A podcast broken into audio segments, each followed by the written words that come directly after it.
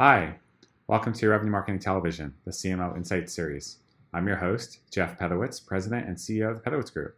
Today, as our guest, we have James Thomas, who is Chief Marketing Officer at Solium. James, welcome to the show. Yeah, great to be here. Thanks, Jeff, for having me. Uh, really, really thrilled to have you. So, uh, equity is a big business, right? Big business. There's a lot going on. There was one of our uh, customers just IPO'd again today. So there's this amazing experience of uh, companies go from startup uh, organizations to private organizations who are really trying to grow and build infrastructure as they go public. And then uh, you know we get to work with some of the largest software and uh, and resource companies and natural uh, industries, natural resource industries in the world. So it's it's pretty fascinating how different companies think about the concept of equity and how it uh, motivates employees and how it drives company growth. And it's exciting to be a part of it.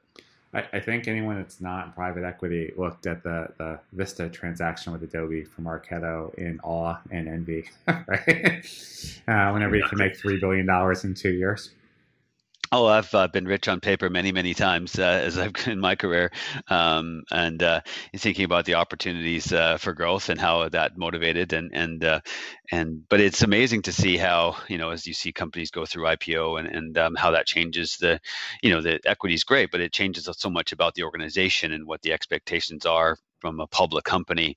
Um, you know, I think people. Um, sometimes envy going back to being private, and certainly we've seen some of that in our market recently, uh, with likes of Marketo going, um, you know, public and then private, and then getting acquired. Um, it must have been quite a journey for them. So, how does your platform help manage the, the aspects, and then who would be some of the vendors you would compete with? Sure. So it's interesting if you think about uh, what um, you know the whole platform uh, we're we're trying to do is is actually pretty simple. You